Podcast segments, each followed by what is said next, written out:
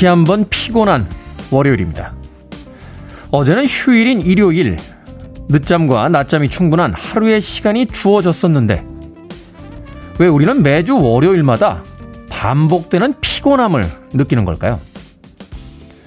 대답은 아주 간단하죠. 일요일에 쉬질 못했으니까요. 미뤄둔 일을 하느라? 아닙니다.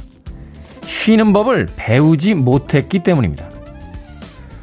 쉬는 날 미뤄둔 일을 하는 것은 쉬는 법을 배우지 못했다는 가장 뚜렷한 증거입니다. 세상은 어릴 때부터 우리에게 일하는 법을 가르쳤지만 단 한 번도 제대로 쉬는 법은 가르쳐 주지 않았습니다. D-71일째 김태훈의 프리웨이 시작합니다. 애쉬포드 앤 심슨의 Solid 이 곡으로 오늘 김태훈의 프리웨이 1부 시작했습니다. 빌보드 키드의 아침 선택 김태훈의 프리웨이 저는 클 태 자 쓰는 테디 김태훈입니다. 생각해보면 어린 시절부터 공부하는 법, 일하는 법은 정말 지겹도록 가르쳐 왔는데 우리에게 쉬는 법을 가르쳐 준 곳은 단 한 군데도 없다 하는 생각 월요일 아침부터 해보게 됩니다. 예전에 그 등산을 할 때요, 어, 암벽 등반을 배운 적이 있는데 그 첫 주 코스는 하산법입니다. 하산법. 줄을 묶고 이제 거꾸로 내려오는 법부터 등반을 가르치는데 좀 의아해서 물어본 적이 있어요. 왜 올라가는 법부터 안 가르쳐 주시나요? 라고 했더니 그 등반 교관이 내려가는 법을 알아야 올라갈 거 아닙니까? 하는 이야기를 듣고 제가 우문을 던졌다 하는 생각을 했던 적이 있습니다. 우리에게 일을 시키기 위해선 쉬는 법부터 가르쳐 줬어야 되는 게 아닌가 하는 당연한 생각 월요일 아침부터 해보게 됩니다. 자, 0502님, 정우성 닮은 김태훈의 프리웨이. 오늘은 멘트부터, 오프닝 멘트부터 청취하고 파서 딸아이 출근길 자청하고 운전하면서 만끽합니다. 해 주셨습니다. 칭찬은 고마운데 조금 틀리셨어요. 예, 제가 정우성 씨보다 나이 많습니다. 김태현을 닮은 정우성. 요렇게 이제 불러주셔야 됩니다. 3292님 출석합니다. 즐겁게 듣겠습니다. 모두 행복하세요. 아침 인사 건네주셨고요. 황지윤님, 굿모닝 테디. 운동하며 듣고 있습니다. 아침 바람이 너무 시원합니다. 오늘 하루도 화이팅입니다. 라고 아침 인사 전해주셨습니다. 고맙습니다. 자, 한낮에는 뭐, 한 여름에 가까운 그런 기온을 보이고 있으니까 아침에 조금 부지런하게 좀 청명한 늦봄, 네, 초여름의 날씨를 즐겨보시는 것도 괜찮지 않나 하는 생각 해봅니다. 자, 1933님, 뭐든 새벽부터 감자 캐는데 벌레에 물려서 금세 눈탱이가 밤탱이가 됐습니다. 오늘 아이들 학교 가야 되는데 걱정이네요. 하셨습니다만. 오늘 힘든 하루가 되시겠습니다만 아이들의 추억에 영원히 남을 하루를 오늘 그 부은 눈으로 선사해 주시게 됐습니다. 1933님. 아메리카노 모바일 쿠폰 한 장 보내드리겠습니다. 너무 걱정하지 마세요. 오늘 하루 지나갑니다. 자, 청취자분들의 참여 기다립니다. 문자번호 샵 1061. 짧은 문자 50원, 긴 문자 100원, 콩은 무료입니다. 여러분은 지금 KBS 2라디오 김태훈의 프리웨이 함께하고 계십니다. KBS 2라디오. yeah, 김태훈의 프리웨이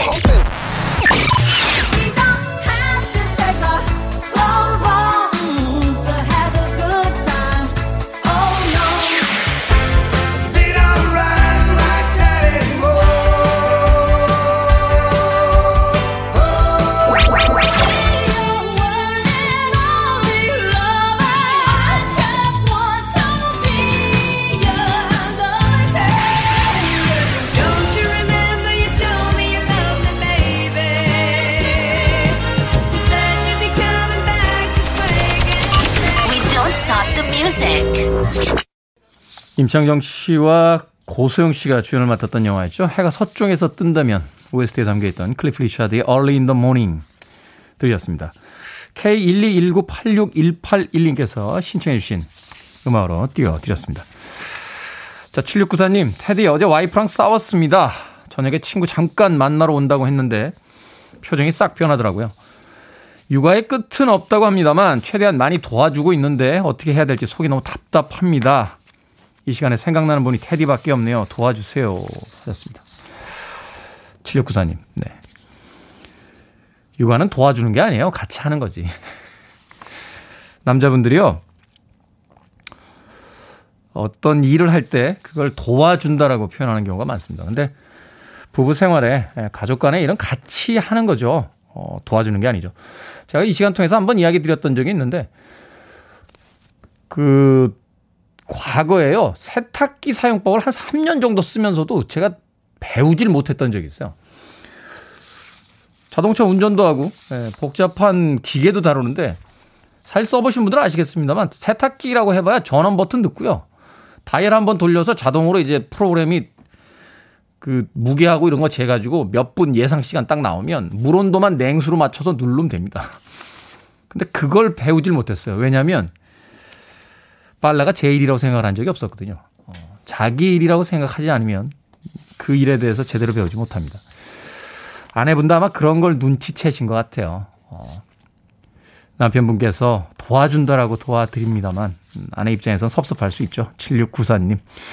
자, 육아의 끝은 없다고 합니다만 최대한 많이 도와주고 있는데 라고 하지 마시고요. 육아는 같이 하는 겁니다.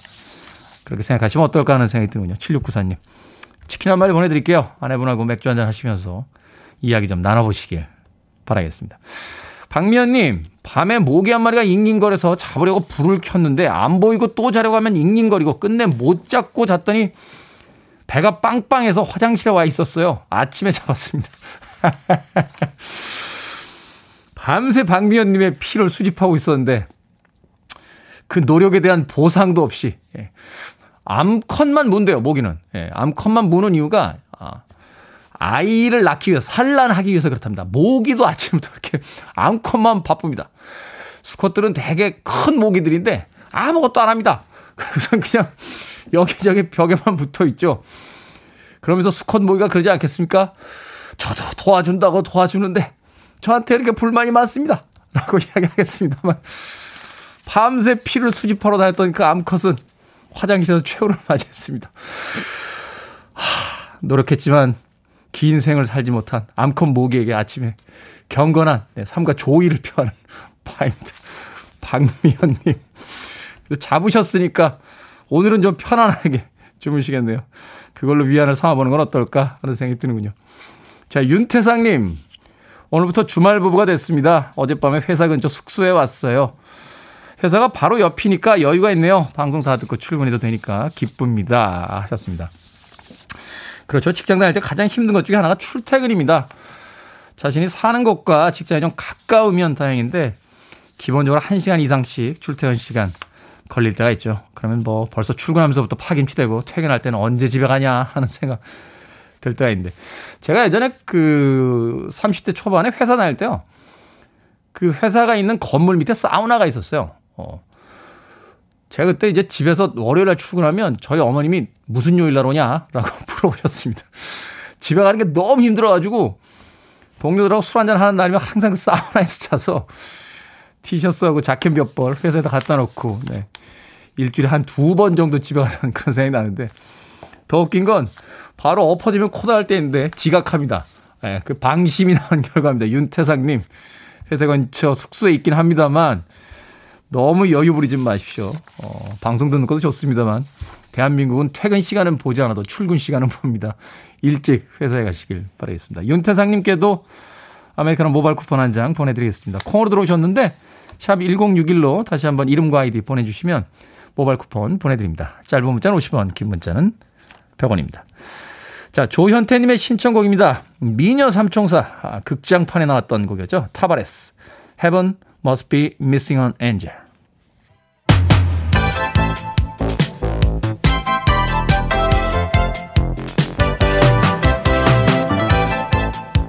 이 시각 뉴스를 깔끔하게 정리해드립니다. 뉴스 브리핑 최영일 시사평론가와 함께합니다. 안녕하세요. 안녕하세요.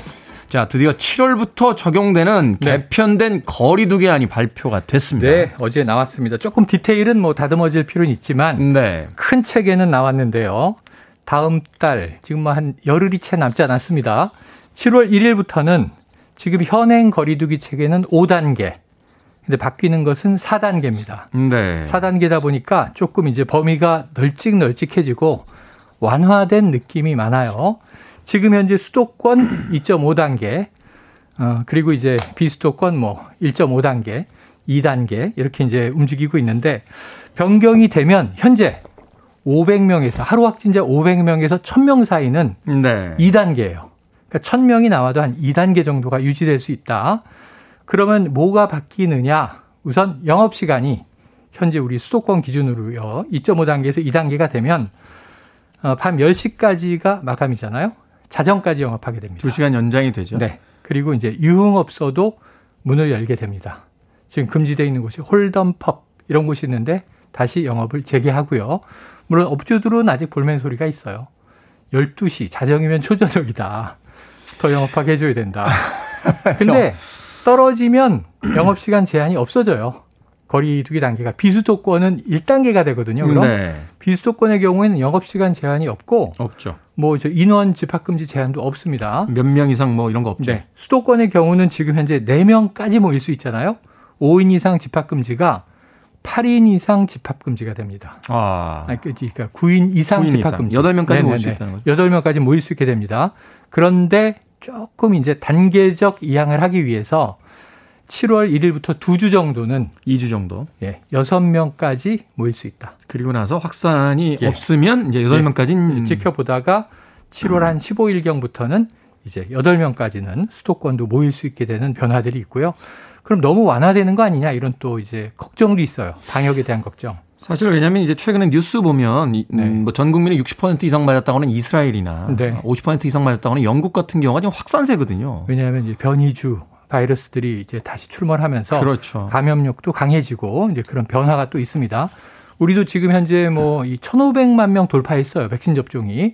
계속 이제 진로는 잘 가고 있는데 집단 면역까지는 아직 거리가 시간이 많이 남아 있기 때문에 이 올 여름도 주의해야 한다. 하지만 거리두기 체계는 많이 완화된다. 대신에 이 업주 입장에서 생각을 해보면 자유를 주지만 책임을 더 강하게 묻습니다. 네. 한 번이라도 방역 수칙이 어겨져서 만약에 확진자가 나온다면 원 스트라이크 아웃제. 그냥 방역 수칙 어기면 두 주 동안은 영업이 금지되는 거예요. 이거 지금 현재는 과태료 300만 원 이렇게 됐잖아요. 네. 그게 아니라 어 방역 수칙 어기셨네요. 두 주 동안 영업 금지. 이거 되게 센 거거든요. 그렇죠. 그래서 책임을 강하게 묻겠다. 그 대신 뭐 동종 업종으로 식당은 뭐 안 되고요. 또 뭐 이제 헬스클럽은 되고요. 이런 게 아니라 상황에 따라서 이 자영업자들이 알아서 관리를 하시되 방역 수칙을 어기지 않았으면 확진자가 나와도 책임을 묻지 않아요. 음. 왜냐하면 지켰으니까. 네. 그런데 안 지켰으면요. 확진자가 나오면 구상권까지 청구당할 수가 있어요. 말하자면 이제 손해보상까지 네. 청구하겠다. 그렇습니다. 그래서 그런 이제 변화 과정을 조금 숙지하시고 모이는 뭐 소비자분들이나 혹은 또는 서비스를 제공하는 분들이나 7월, 7월부터는 바뀌는 거리두기 체계에 적응을 하면서 또 영업 계획을 잡으셔야 될 것 같습니다. 네. 뭐 방역만 생각한다라면 계속해서 좀 강한 거리두기가 있어야겠습니다만 네. 자영업자들의 어떤 생계에 대한 부분들이 있기 때문에 정부의 고심도 있는 것 같습니다. 그렇습니다. 자, 김정은 위원장 발언과 함께요. 성김 미국 대북 특별대표 방안에 북미 관계가 초미의 관심사입니다. 드디어 네. 돌파가 열립니까? 아, 이두 가지가 딱 결합되어 있는 건 아닌데 네. 타이밍이 묘하게 이제 비슷하게 됐어요. 북한의 김정은 국무위원장은 최근에 당 전원 회의에서 무슨 얘기를 했냐면은 자, 대화와 대결 두 가지는 전혀 다른 거죠. 두 가지 카드를 다 준비해야 한다. 그런데 이제 대결을 더 철저하게 준비해야 한다. 근데 뭐 대결하겠다라고 이제 해석되진 않아요. 우리나라의 경우에도 자, 뭐 대화와 안보를 모두 철저하게 준비해야죠. 당연히. 그렇죠. 그런데 안보는 빈틈없어야 한다. 뭐 이런 얘기하고 이제 같은 맥락인데 원칙론인 거죠. 네, 중요한 건 대화가 등장했다는 겁니다. 그럼 어 대화 카드도 가지고 쓰겠다는 거다. 그래서 이제 우리 정부 쪽에서는 조금 반색을 하는 분위기고요. 이제 미국이 미국은 뭔가 이제 외교적인 해법을 계속 요구하고 있는데 조금 진도는 안 나가는 편이에요.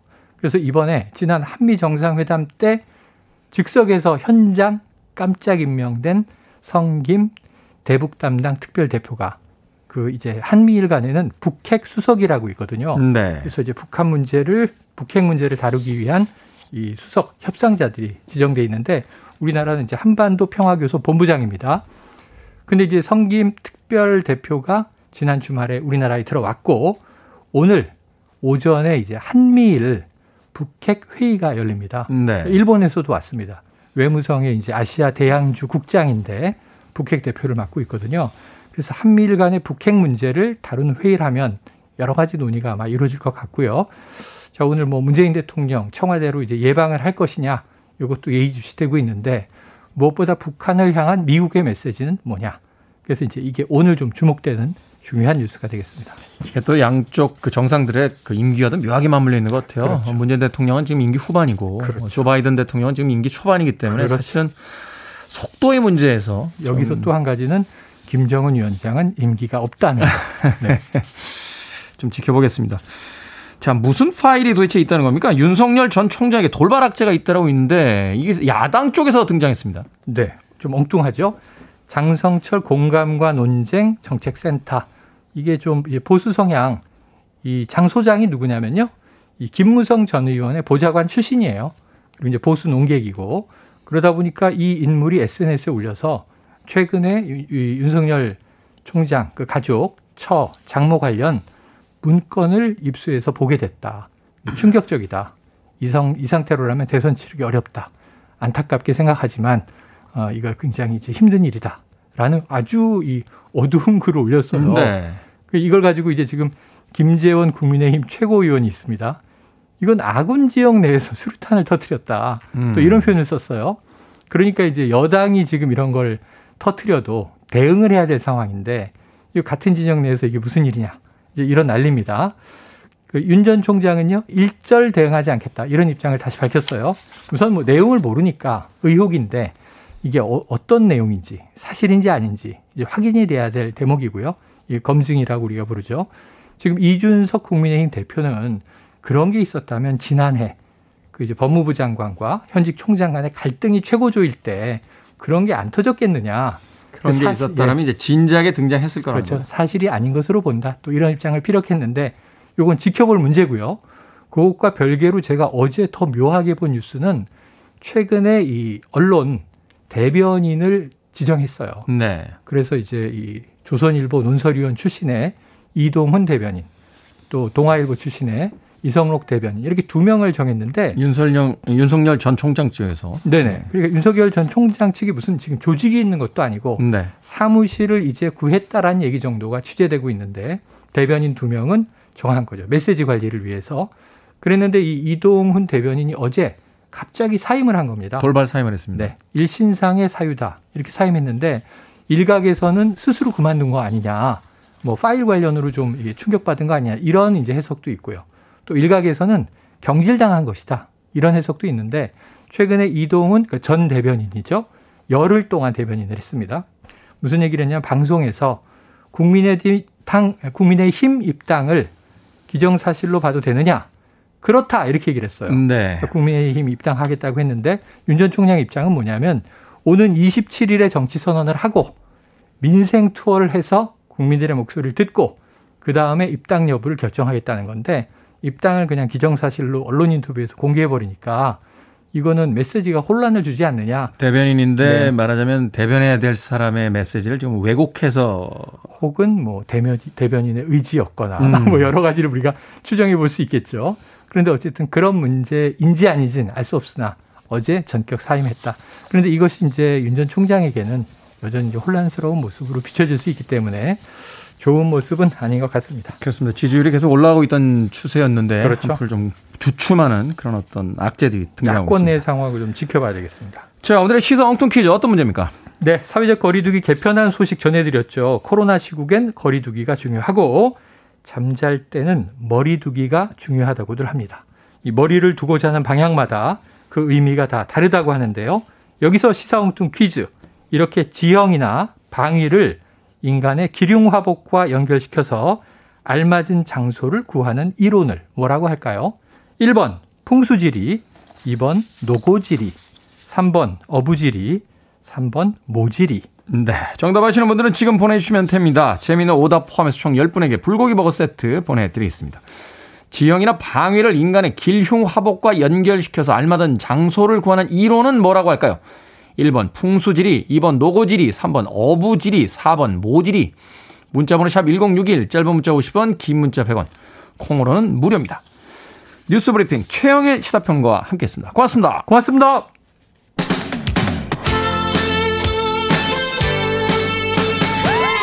티나 말입니다. Love a girl.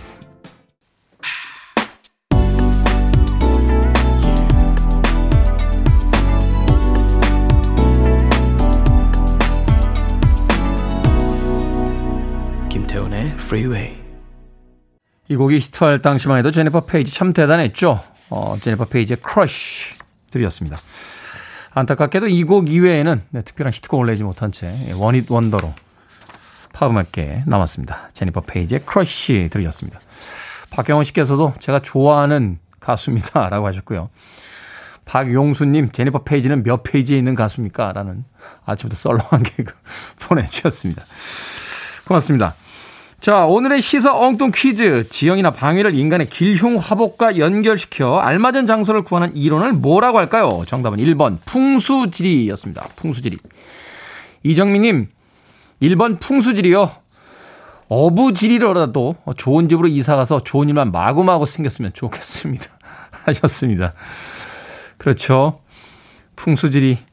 사실 이런 거 안 믿는다 하는 사람도 누군가가 아, 그 침대 위치가 좀 잘못된 것 같은데요. 현관문에다가 거울을 정면으로 놓으시면 안 되는데요. 뭐 이런 이야기 한두 마디 하면 그게 그렇게 신경이 쓰입니다.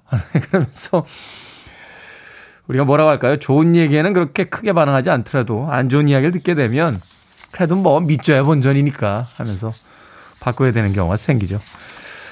홍정아님, 복질이요. 맛있죠, 복질이. 그 미나리 이렇게 네, 넣고 이따가 아주 그 매콤한 그 고추냉이에다가 이렇게 찍어서 먹으면 아 맛있죠. 어, 복지리. 7633님 음 시원하게 대구지리라고 하셨는데 아침부터 해장 필요하신 분들이 많군요. 바로 복지리와 대구지리를 떠올리신 분들이 많습니다. 그러고 보면 고깃집은 참 많은데 주변에 보면 이렇게 생선, 소위 이제 물고기 먹을 수 있는 집이 그렇게 많지는 않은 것 같아요. 저도 사실은 어떤 백반집에 가거나 음식점에 갔을 때 생선 먹을 수 있는 기회가 있으면 미리미리 챙겨서 먹습니다. 예, 생선. 예전에 어머님들이 이렇게 집에서 구워주시고 하셨는데 요새는 아파트 생활을 하면서 집에서 생선을 굽거나 예, 어떤 탕을 끓이는 경우는 그렇게 많지 않은 것 같아요. 아, 7905님 정답 어리버리라고 하셨습니다. 학교 다닐 때 꼭 왜 한 팀의 법칙 같은 거 있지 않습니까? 어, 주인공 역할을 맡은 친구들이 한두 명 있으면 꼭 조연 클래스로 예. 배트맨 옆에 로빈 역할을 맡아주는 친구들이 꼭 한 명 있었는데 그 친구들 보고 싶네요. 다들 잘 살고 있겠죠. 자, 방금 소개해드린 분들 포함해서 모두 10분에게 불고기 버거 세트 보내드리겠습니다. 당첨자 명단은 방송이 끝난 후에 홈페이지에서 확인할 수 있습니다. 콩으로 당첨이 되신 분들은요. 어, 다음 방송 중에 이름과 아이디 문자로 보내주시면 모바일 쿠폰 보내드립니다. 문자번호 샵 1061, 짧은 문자는 50원, 긴 문자는 100원입니다. 4498님의 신청곡으로 합니다. 우리에겐 배우로 더 유명하지만 음, 사실 가수를 꿈꿨던 그런 아티스트입니다. 브루스 윌리스, Save the Last Dance for Me.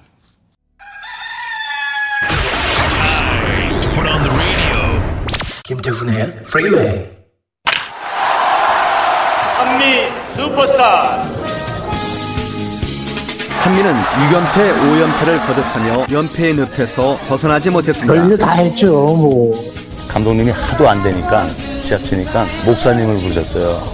삭발하자는 말도 뭐 나오고 그랬었는데 항상 지는 팀에 있었고 두각을 못 나타냈지만 피나는 노력을 했죠. 우리가 막 그만 바꿔달고 슈퍼스타트에서 핀토스로 간다는 것밖에 없다고. 사람은 다 똑같다고. 우리가 산미 유니폼 입고는 다시는 입을 수도 없다고. 오늘이 마지막이라고. 최선을 다해서 오늘 승리를 이끌어주길 바래. 6월 21일 삼미는 롯데에게 16대 6으로 대패한 경기를 끝으로 창단 3년 6개월 만에 역사 속으로 사라져갔습니다.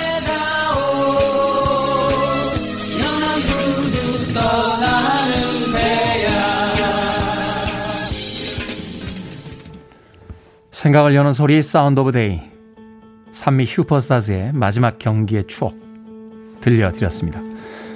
1985년 오늘은요. 원년 프로야구팀인 산미 슈퍼스타즈의 마지막 경기가 펼쳐진 날입니다. 산미는 이날도 롯데 자이언츠와의 경기에서 16대 6으로 패하면서 프로야구의 역사 속으로 사라졌습니다. 깜짝 좋은 성적을 보여서 도깨비 팀으로 불리기도 했지만 KBO 역대 최저 승률인 일할 때 성적을 비롯해서 그들의 실력을 말해주는 숫자들은 대체로 참담하기 그지없습니다. 그럼에도 그들을 사랑했던 팬들의 애정과 경험담은 후에 인터넷에서 회자되었고 짧지만 강렬했던 그들의 역사는 소설과 영화로 다뤄지기도 했습니다. 1등만 박수를 받고 1등만 기억하는 세상에서 만년 꼴찌 팀이었던 그들을 추억하는 이유는 도대체 뭘까요? 최선을 다한다고 꼭 성공이 보장되지 않는 우리의 삶. 실패할 수도 있고, 때로는 그 실패가 계속될 수도 있는 고약한 우리의 인생과 닮아있기 때문은 아닐까요? 당시 선수들의 인터뷰를 보면요. 늘 지는 팀이었지만 최선을 다했다. 단 한 경기도 버리는 경기라고 생각한 적은 없었다. 라고 말합니다. 내일 또 실패할지 모른다는 두려움에도 매 순간 최선을 다한 그들에게서 힘들게 또 하루를 살아내는 우리의 오늘을 엿봅니다. 그리고 만년 꼴찌를 향한 팬들의 함성은 오늘 우리를 위한 또 하나의 응원가로 들립니다. 비록 성공한 삶이 아니어도 충분히 기억할 가치가 있다. 최선을 다한 하루로 충분하다. 라는 응원 말이죠. You're listening to one of the best radio stations around. You're listening to 김태훈의 Freeway.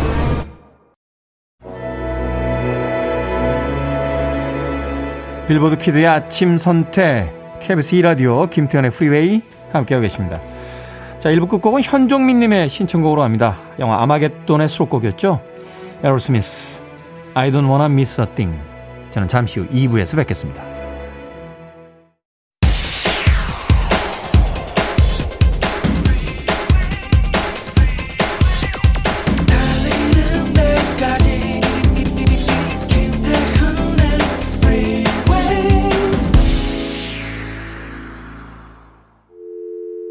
I need your arms around me. I need to feel your touch.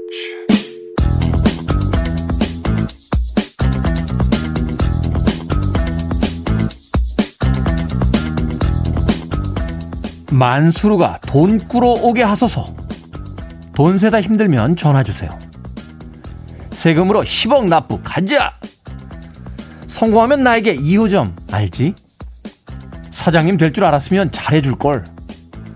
어제보다 오늘 더 대박나길. 대박나서 동생 장가 좀 보내주오. 곧 맛집 프로그램에 소개될 집. 맛없으면 내 뺨을 쳐라.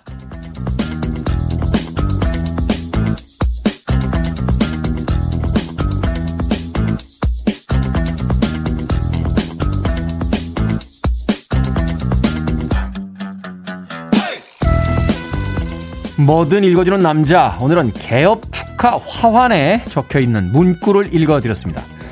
청취자 9513님이요. 버거집 개업식에 갔다가 만수르가 돈 끌어오게 하소서 이 문장에 빵 터지셨다는군요. 테디가 꼭 봐야 한다고 사진을 찍어 보내주셨습니다. 예전에는요. 축하 화환에 축개업, 땡땡, 동창회 일동 뭐 이런 획일적인 문구가 대부분이었는데 요즘은 다들 얼마나 재치가 넘치는지 이런 문구 하나도 그냥 지나쳐가는 법이 없습니다. 덕분에 개업한 가게에서 9513님처럼 빵 터지는 경험을 하게 되기도 하죠. 게다가 꽃 대신 쌀가마를 쌓아서 쌀 화환을 보내고 받는 사람은 그걸 기부하는 경우도 많다고 하는군요. 누가 가르쳐 준 것도 아닌데 이런 훈훈함과 센스 어디서 배우는 걸까요? 일에 칠 땐 세상이 정신없고 삭막한 것처럼만 느껴지지만요. 조금만 자세히 둘러보면 감동할 일도 웃을 일도 꽤나 많습니다. 무엇보다도 이 재밌는 걸 테디도 봐야 한다고 사진까지 찍어 보내준 9513님의 정성. 월요일 아침부터 감동입니다. 고맙습니다. 소위 사회파 그룹으로 분류되는 팀이었죠. 영국 그룹 첨바한바의 Top Something 들으셨습니다. 대한민국의 모든 자영업자와 또 힘든 하루를 보내고 있는 어, 노동자들에게 2부의 첫 곡 들려드렸습니다. 자, 이 곡으로 김태훈의 프리웨이 2부 시작했습니다. 앞서 이사의 일상의 재발견, 우리 하루를 꼼꼼하게 들여다보는 시간. 뭐든 읽어주는 남자. 오늘은 개업 축하 화환에 적혀 있는 문구 읽어드렸습니다. 재밌는 문구 참 많네요. 만수르가 돈 끌어오게 하소서. 만수르가 돈을 끌어오게 하려면 얼마나 있어야 되는 겁니까, 도대체. 박용수님, 이런 문구도 있었습니다. 돈 세다 잠드소서. 아름답습니다, 문구가. 김보배님, 시조카 결혼식장 화환에서 친구들이 보낸 화환 문구 중에 이런 것도 있었어요. 이제 우리끼리 놀러 간다. 오든지 말든지. 참 민간 카피라이터들이에요. 어, 참 대단한 아이디어와 또 재치들이 넘치는 그런 문구들을 볼 때가 있습니다. 예전에 어느 치킨집 갔더니 벽에 치킨은 절대로 살 안 찝니다. 먹는 니가 찌죠. 라고 붙어 있는 문구를 보고 빵 터졌던 적이 있고 삼겹살집 가면은 또 이렇게 붙어 있는 오래된 클래식 문구 있죠. 호의는 돼지고기까지입니다. 소고기는 흑심입니다. 라고 하는 문구를 보면서 웃음이 터졌던 그런 기억들이 있습니다. 이런 신선한 아이디어들을 가지고 우리 일상을 좀 더 흥미롭게 만들어가는 게 아닌가 하는 생각이 들었습니다. 자, 뭐든 읽어주는 남자, 여러분 주변에 의미 있는 문구라면 뭐든지 읽어드립니다. 김태현의 프리웨이 검색하고 들어오셔서 게시판에 남겨주시면 되고요. 말머리 뭐든 달아서 문자로도 참여가 가능합니다. 문자 번호는 샵1061, 짧은 문자 50원, 긴 문자 100원, 콩으로는 무료입니다. 오늘 채택되신 9513님께는 촉촉한 카스테라와 아메리카노 두 잔 모바일 쿠폰 보내드리겠습니다. I want it, I need it, I'm desperate for it. Okay, let's do it. 김태훈의 Freeway. 밤은 젊고 어, 천천히 서로를 알아가자라고 노래했죠. 저맨 스튜어트의 We Don't Have to Take Our Clothes Off. 그리고 저도 개인적으로 가장 좋아하는 곡인데 자넷 잭슨의 Together Again까지 두 곡의 음악 이어서 보내드렸습니다. 2828님 안녕하세요 태훈 씨 여기는 용산의 박간의 식당입니다. 태훈 씨가 대박 나라고 큰 소리로 외쳐주세요 하셨습니다. 용산의 박간의 식당 대박 나십시오. 2828님. 네. 아침 시간에 아마 오늘 장사 준비하시면서 나와 계신 것 같습니다. 조금 있으면 이제 그 영업 어, 시간도 조금 늘어난다라고 하니까 더 많은 손님들 오시길 바라겠습니다. 사실 늘어나는 시간은 2시간 뿐입니다만 그 2시간이 굉장히 큰 것 같아요. 어, 시간이 이제 10시에 마무리를 하던 시간에는 어디 가기가 식사를 하고 나면 또 다른 장소로 이동하기가 굉장히 부담스러워서 예. 일찍 귀가를 하던 음, 그런 모습들을 보였는데 아무도 12시까지 매장이 운영이 되면 좀더 어, 활발하게 사람들이 거리에 있지 않을까 하는 생각도 듭니다. 물론 방역 수칙은 잘 지켜야겠죠. 자, 1739님 화재 경보기 오작동으로 강제 기상했습니다. 10분 먼저 깼을 뿐인데 왜 이렇게 피곤하고 졸릴까요? 월요일 시작이 끝내주네요. 하셨습니다. 10분 먼저 깼는데 왜 이렇게 피곤하고 졸리냐면요. 어, 내가 원해서 일어난 게 아니라서 짜증이 나서 그렇습니다. 예. 그게 이제 피곤하고 졸린 것처럼 이제 느껴지는데 아침에 시작부터 짜증이 난 거예요, 지금. 저도 이제 아침 방송 때문에 알람을 맞춰 놓는데 대부분 알람이 울기 전에 눈을 떠요. 그럴 때는 괜찮은데 따랑 하는 그 소리를 듣고 일어나면 기분이 살짝 안 좋습니다. 그럴 때는 기분을 좀 바꿔보시는 게 좋아요. 콧노래를 좀 흥얼거리시든지 그날 하루에 했을 좋은 일을 먼저 떠올려 보시면 기분이 좀 바뀝니다. 1739님, 아침부터 그렇게 시작할 수는 없잖아요. 비타민 음료 하나 보내드리겠습니다. 그래도 아침에 상품 받으셨으니까 오늘 괜찮은 날인데 라고 기분 전환 하시길 바라겠습니다. 2513님, 태훈 오빠, 저 언니들이랑 텃밭에 와서 이제 일 시작하려고요. 덥지만 힘내라고 얘기해 주세요. 하시면서 완전 무장하신 사진을 보내주셨습니다. 뭐, 목까지 오는 가리개가 있는 모자 쓰시고 마스크 쓰시고 예, 부위를 날리면서 텃밭에서 일을 시작하고 계십니다. 피자 한 판 보내드립니다. 일 끝나고 맛있게 나눠 드시길 바라겠습니다. 7616님, 다음 주가 둘째 시험 기간인데 일요일까지 정리만 하고 있습니다. 이제 정리 다 했냐? 했더니, 아니에요. 시험 볼 때까지는 이 상태일 듯 싶어요. 합니다. 걱정되네요. 왜 제가 걱정을 해야죠? 하셨는데, 어, 최근에요, 정리를 잘해서 텔레비전에 나와서 많이 성공하는 사람들이 있습니다. 일본의 곤도마리 같은 인물도 있고요. 한국에도 정리 전문가들이 있으니까 자, 공부는 잘 안 돼도 미래의 정리 전문가 한 명쯤 키워내시는 건 어떨까 하는 생각 들죠. 7616님께도 어, 아메리카노 모바일 쿠폰 보내드립니다. 너무 속 끓이지 마십시오. 아이들은 다 나름대로의 재능이 있으니까요. 3347님의 신청곡 Lovin' Me Love.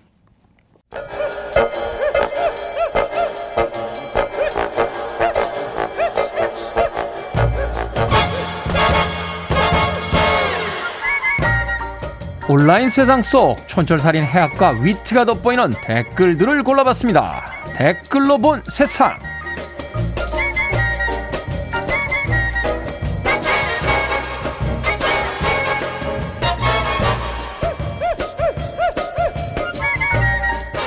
첫 번째 댓글로 본 세상. 인천 본부 세관이요. 명품 시계를 밀수하려던 외국인 사례를 공개했습니다. 초콜릿 포장지를 벗기니까 그 안에서 명품 시계가 나오기도 하고 5단에 감춘 복대, 영양제 통 안에서도 명품 시계가 우르르 쏟아졌는데요. 고작 두 명에게서 압수한 게 모두 80석점. 시가로 따지면 34억 원어치 이른다고 합니다. 세관은 밀반입한 두 명과 인수착 한 명을 고발하고 압수한 시계는 경매 후에 국고로 환수할 예정이라는데요. 여기에 달린 댓글들입니다. FP님, 잘 오셨어요. 감사합니다. 팔아서 국고로 잘 쓰겠습니다. 할 수 있다님, 어머, 경매 어디서 하나요? 시계 싸게 살 수 있는 절호의 기회인 것 같은데. 밀수도 밀수지만요, 저 시계 하나에 몇 천만 원이라는 게 더 놀랍습니다. 이 명품 브랜드들, 대부분이 땅값 제일 비싼 백화점이나 지역의 상점들이 있죠. 생각해보면 명품 가격의 절반은 명품 매장들 월세가 아닌가 하는 생각도 듭니다. 우리가 그 브랜드들 임대료를 내주는 셈이죠. 뭐 제가 이렇게 삐딱한 건 명품 시계가 없다고 드는 생각은 아닙니다. 정말 아니에요. 네. 엘라 사고 온다? 어, 사서.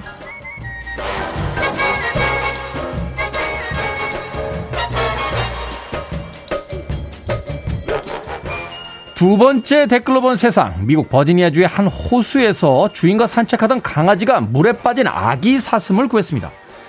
강아지는 아기 사슴을 물 밖으로 끌어낸 뒤 한참이나 주변을 서성였다는데요.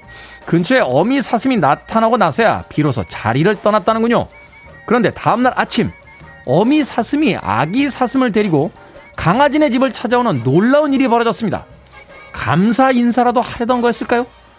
여기에 달린 댓글들입니다. 김하경님, 사슴과 강아지가 나눈 대화가 따뜻했을 것 같아요. 감동이네요.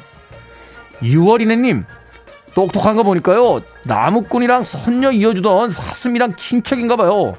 저도 사슴 키우고 싶네요. 근데 왜 이런 훈훈한 동화 같은 일들은 다 외국에서 일어나는 걸까요? 답은 간단하죠. 몸에 좋다고 동면하는 뱀까지 싹쓸이하고 곰은 웅다 먹겠다고 포획하고 사슴은 녹용 때문에 다 잡아들였으니 전설의 고향에 나오던 그 많은 동물들이 대가 끊긴 거예요.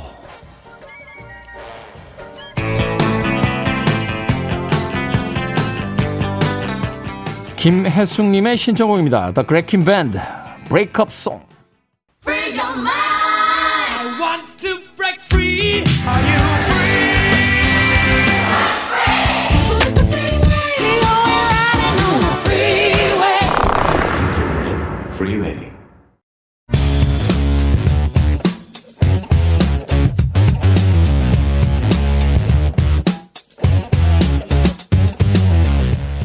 월요일은 과학 같은 소리 안에 혼란한 세상 과학으로 우리의 등대가 되어주시는 분입니다. 국립과천과학관의 이정모 관장님 나오셨습니다. 안녕하세요. 안녕하세요. 이정모입니다.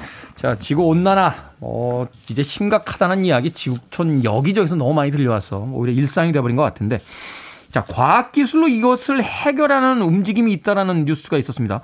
원래 이번 달인가요? 그 스웨덴 상공에서 미세 입자 이렇게 살포해 가지고 뭐 온난화를 해결하겠다 하는 실험이 예정돼 있었는데 갑자기 취소가 됐다는 이야기 들었거든요. 이 이야기하고 일단은 기후공학, 지구공학 뭐 이렇게 부른다는데 이게 무슨 뜻입니까? 이젠 그 누구도 이제 지구가 더워졌다라는 것을 부인하지 않죠. 네. 그래서 지구 온난화라고 하는 따뜻하고 포근한 말 대신 지구 가열이라는 말을 쓰고 하고 있습니다. 음. 그러니까 지구가 더워지면 다시 빙하기 오면 되잖아 하고 우리는 좀 생각하잖아요. 역사처럼. 네네네. 근데 빙하기에 오려면 여러 가지 천문 현상들이 방아쇠 역할을 해야 되는데요. 하지만 천문 현상의 방아쇠 역할도 이산화탄소 농도가 200 ppm 이하일 때만 가능합니다. 지금은 이미 410 ppm을 넘어섰거든요. 따라서 지구에는 영원히 빙하기가 올 수 없습니다. 아, 이 이산화탄소 농도 안 맞으면 빙하기가 못 오나요? 예, 못 옵니다. 오. 그래서 그 대안을 찾고 있죠. 그게 바로 기후공학, 지구공학인데요. 그러니까 원리는 간단해요. 태양 에너지, 햇빛을 반사시키거나 우리가 내뿜은 이산화탄소를 제거하는 방법을 찾자는 거죠. 아, 우리는 빙하기 그럼 굉장히 이걸 심각하게만 생각했는데 그게 아니라 지구가 지금 온도가 너무 올라가고 있기 때문에 적당히 또 냉각이 돼야 균형이 맞는데 계속 이제 올라가기만 하니까 예. 인공적으로 그러니까 뭐 그런 극단적인 빙하기까지는 아니지만 기후를 떨어뜨리기 위해서 이산화탄소 발생을 줄이거나 태양을 아예 반사시킨다고요? 그렇죠. 햇빛을 반사시켜 버리는 겁니다. 아, 그런 방식으로 이제 가려고 했다. 그럼 6월 달에 그 취소되긴 했습니다만 스웨덴에서 하려고 했던 실험은 어떤 거고 또 왜 취소가 된 겁니까? 그러니까 지금까지 다섯 차례 대멸종이 있었는데요. 그 가운데 적어도 세 번은 화산재가 햇빛을 막아서 생긴 겁니다. 아. 또 대멸종까지는 아니지만 중세 이후에도 화산재가 화산재가 뭐 지구 대기에 쌓임이 흩어지면서 지구 기온이 확 떨어져서 농사를 마친 적도 역사에 많이 있죠. 아, 그러고 보니까 왜 90년대 초반인가요? 그 필리핀에서 화산이 폭발해가지고 그 화산 분진들이 막 날렸는데 그때 뭐 지구 기온이 좀 떨어졌다 뭐 이런 뉴스 들었던 기억이 있거든요. 맞습니다. 당시 피나투보 화산 폭발로요. 2천만 톤의 이산화황이 분출되면서 햇볕의 10%를 가렸습니다. 10%요? 예. 와. 3년간 지구 기온이 0.5도나 떨어졌어요. 여기서 아이디어를 얻은 거죠. 화산을 흉내내 보자. 그러니까 탄산칼슘 아. 입자를 지구 상공에 살포해서 화산재가 햇빛을 차단하는 작용을 재현해 보자는 겁니다. 미국의 하버드 대학교의 연구팀이 스웨덴 북부의 열 기구를 해발 20km까지 띄운 다음에 탄산칼슘 미세 입자 2kg을 살포할 계획이었어요. 어. 탄산칼슘 입자는 분필가루예요. 그러니까 분필가루의 주성분으로 빛을 뭐 잘 반사시키거든요. 탄산칼슘이. 네. 그 탄산칼슘을 뿌리면 태양빛이 얼마나 줄고 또 온도는 어떻게 변하고 대기 중의 화학 물질은 서로 어떤 작용을 하는지를 한번 일단 조금 알아보자는 거였죠. 많이는 아니고 약 2kg의 탄산칼슘 미세 입자를 방출하면 이론상 수백 길이 수 킬로미터의 차양이 만들어집니다. 여기서 얻은 데이터를 바탕으로 컴퓨터 모델을 만들면 대규모 실험을 할 경우에는 어떤 일이 생길지 예측할 수 있다는 거죠. 음. 마침 여기에 빌 게이츠가 무려 2천만 달러 우리 돈으로 224억 원을 지원하면서 실험에 대한 기대감이 아주 컸습니다. 아, 빌 게이츠. 빌 게이츠 아저씨 여기저기 요새 투자 많이 하시네요. 백신에서 투자하시는 것 같은데. 어찌됐건 2kg 정도밖에 안 되는 미세 입자인데도 그걸 뿌리면은 실험에 어떤 데이터를 얻을 수 있을 만큼의 효과가 있다. 예. 근데 왜 취소를 한 겁니까? 일단 불안했기 때문이다. 불안하다. 불안해요. 피나투보 화산 분출이 일어난 이듬해 그 조사를 해보니까 남아프리카에서는 20%, 남아시아에서는 15% 정도의 강우량이 줄었어요. 아. 일사량이나 온도 변화가 특정 지역에 한해 국지적으로 일어나더라도 지구의 물 순환 시스템은 전체가 바뀌어서 강수량이 불균형해질 수 있다는 거죠. 아. 인위적으로 만든 갑작스러운 기후 변화가 어떤 부작용을 일으킬지 아직 우리는 제대로 예측하지 못한다. 아, 겁난다. 그래서 취소했습니다. 음. 설국 열차가 배경이 바로 이거잖아요. 그러니까 지구 온난화로 지구 뭐 생존 위기에 빠진 인류가 온난화를 막아보겠다고 CW7이라고 하는 인공 냉각제를 대기에 살포했다가 지구가 빙하기에 아, 빠져버렸다. 극단적인 빙하기에 빠져버렸다. 예. 그게 바로 약간 음, 그 지, 뭐야 설국열차의 배경이었죠. 그러니까 스웨덴 상공에서 좀 뿌리더라도 그게 이제 지구 전체의 어떤 적절한 이런 안배가 되는 게 아니라 음. 어떤 특정 지역의 강수량이 확 줄어버리거나 하게 되면 이게 사실 이제 대류 현상 때문에 음. 그러면 그, 이건 누가 책임을 질 거냐? 그렇죠. 이 실험이 성공한다 하더라도 우리는 뭐 햇빛이 어떻게 줄이겠지만 강우량을 조절하지 못하니까 더큰 네. 문제가 생긴다. 하지 마라 이렇게 된 거죠. 아 그렇군요. 그러네요. 이게 실험을 해도 테스트 파일럿이 탄 자동차 하나 실험하고 다른 사람들이 지켜보는 거지. 우리가 타고 가고 있는 유람선에서 갑자기 실험을 해보자 이러면 이건 좀 대형 문제잖아요. 그렇습니다. 우리 지구 하나 더 있으면 거기 가서 실험하면 되는데 그게 음. 아닌 거죠. 자 그런가 하면 이제 아까 잠깐 이야기하셨던 것 중에 이제 햇빛 반사에 대한 이야기를 하셨습니다. 그러니까 태양의 햇빛을 반사시켜서 지구로 오는 열 에너지를 좀 떨어뜨려 본다. 어떤 방법들을 가지고 이런 것들을 해보는 겁니까? 그러니까 미국의 한 물리학자는 미세한 알루미늄 실로 짜여진 거울망으로 태양의 적외선을 걸을 수 있다고 주장해요. 지구에서 150만 킬로미터 떨어져 있어서 지구와 태양의 중력이 같은 라그랑츠 지점이 있습니다. 네. 그러니까 지구와 태양, 지구와 달의 관련이 같은 점이죠. 아니요, 지구와 태양의 중력이 같은 라그랑주 지점에다가 서로 이제 당기는 지점이 똑같이 밸런스가 그렇죠. 딱 맞는 지점. 그러다 거울을 수만 개 띄우자는 거예요.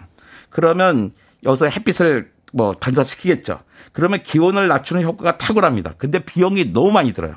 음. 시간도 오래 걸리고 또 계산해 보니까 성공 확률은 한 5분의 1밖에 안 된다라는 아. 게 있습니다.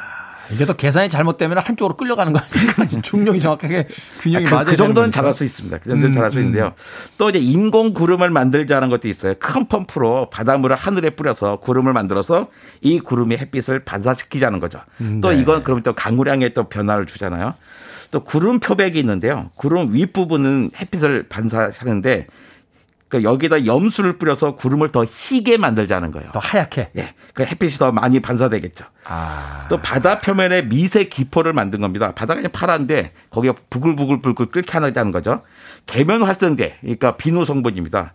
계면 활성계로 선박이 항해할 때 만드는 기포 속에 뭐뭘 뿌려 넣어가지고 네. 기포의 네. 지속 시간을 10분에서 10일로 늘리고 늘리고 밝기도 10배 높이면 2069년까지는 평균 온도를 0.5도씩 나눌 수 있다. 낮출 수 있다고 하는 컴퓨터 시뮬레이션 결과가 나오기도 했습니다. 기포를 더 오랫동안 유지를 하면 이게 이제 지구의 그 밝기를 높이면서 온도를 떨어뜨릴 수 있다. 그렇죠. 아. 또 많이 쉽게 생각하는 건 지붕을 하얗게 칠해서 햇빛을 반사시키는 간단한 방법이 있어요.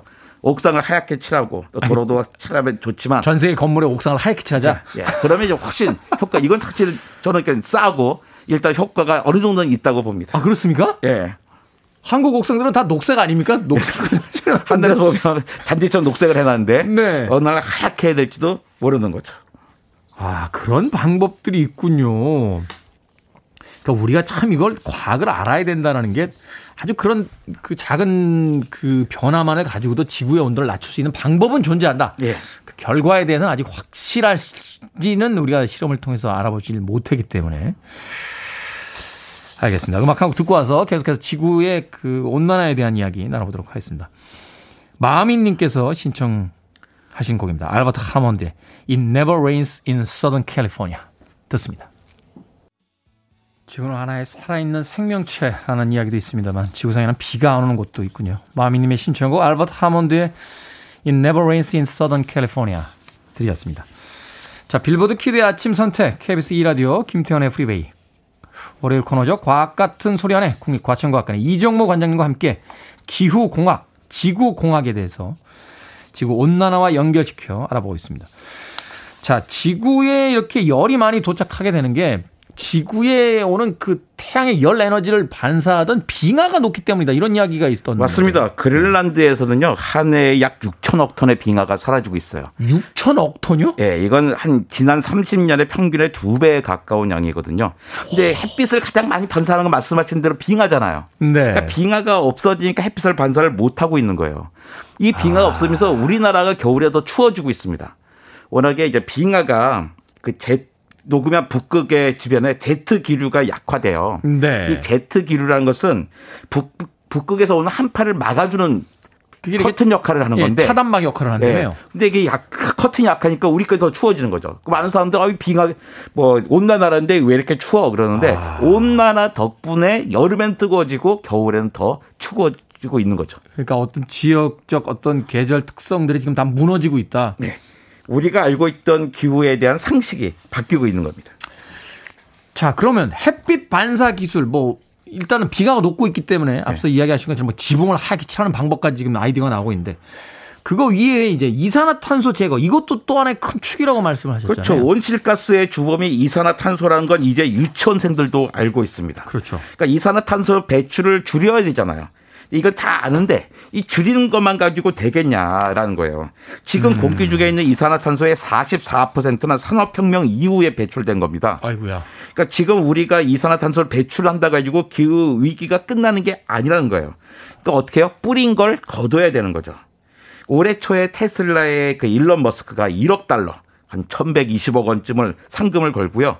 XPRIZE 탄소 제거 경연대회를 열겠다고 선언했습니다. 네. 그러니까 1년에 약 천억 톤에 달하는 그러니까 대용량의 탄소를 포집한 다음에 최소 100년간 대기에서 분리할 수 있는 기술을 개발하는 사람에게 1억 달러 주겠다는 거죠. 1억 달러면 우리나라 돈은 1,100억이 넘는 돈인데 예. 이 기술을 알려주는 사람에게 1,100억을 주겠다.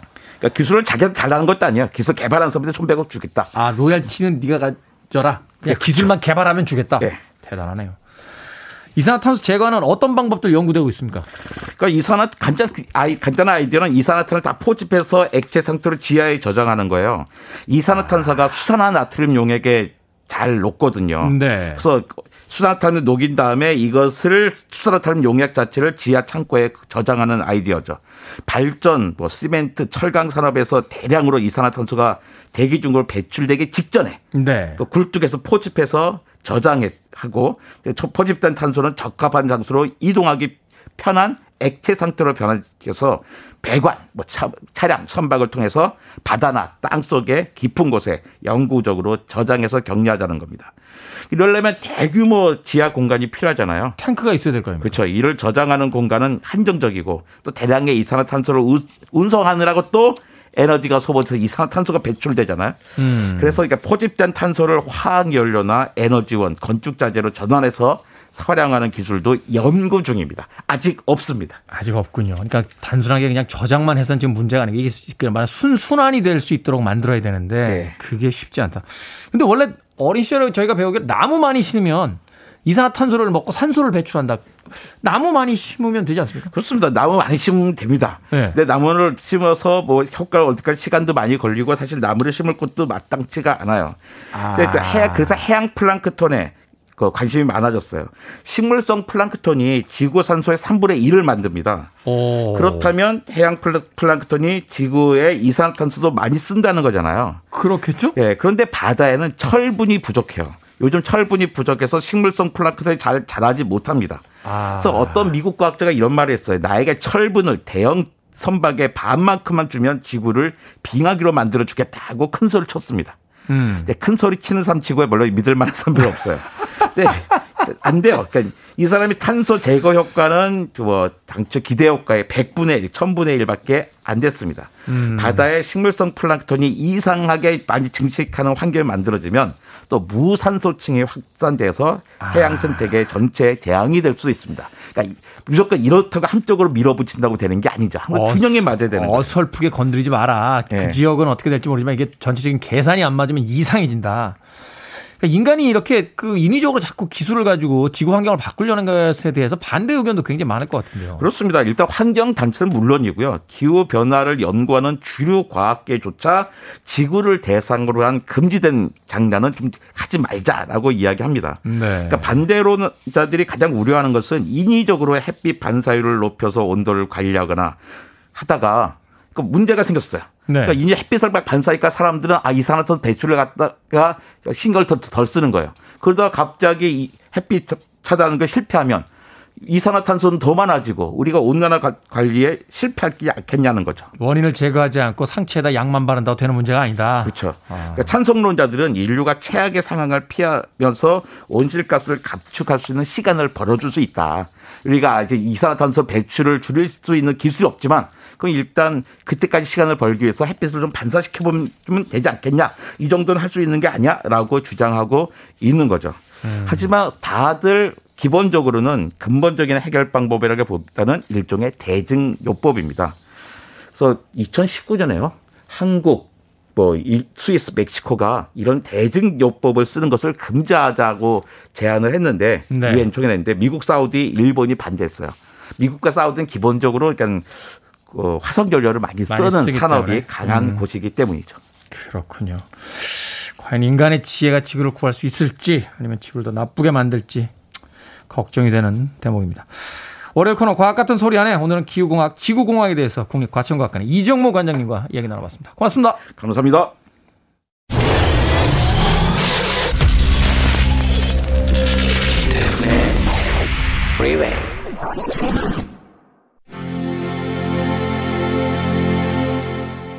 KBS 이라디오 김태훈의 프리웨이 D-71일째 이제 끝곡입니다.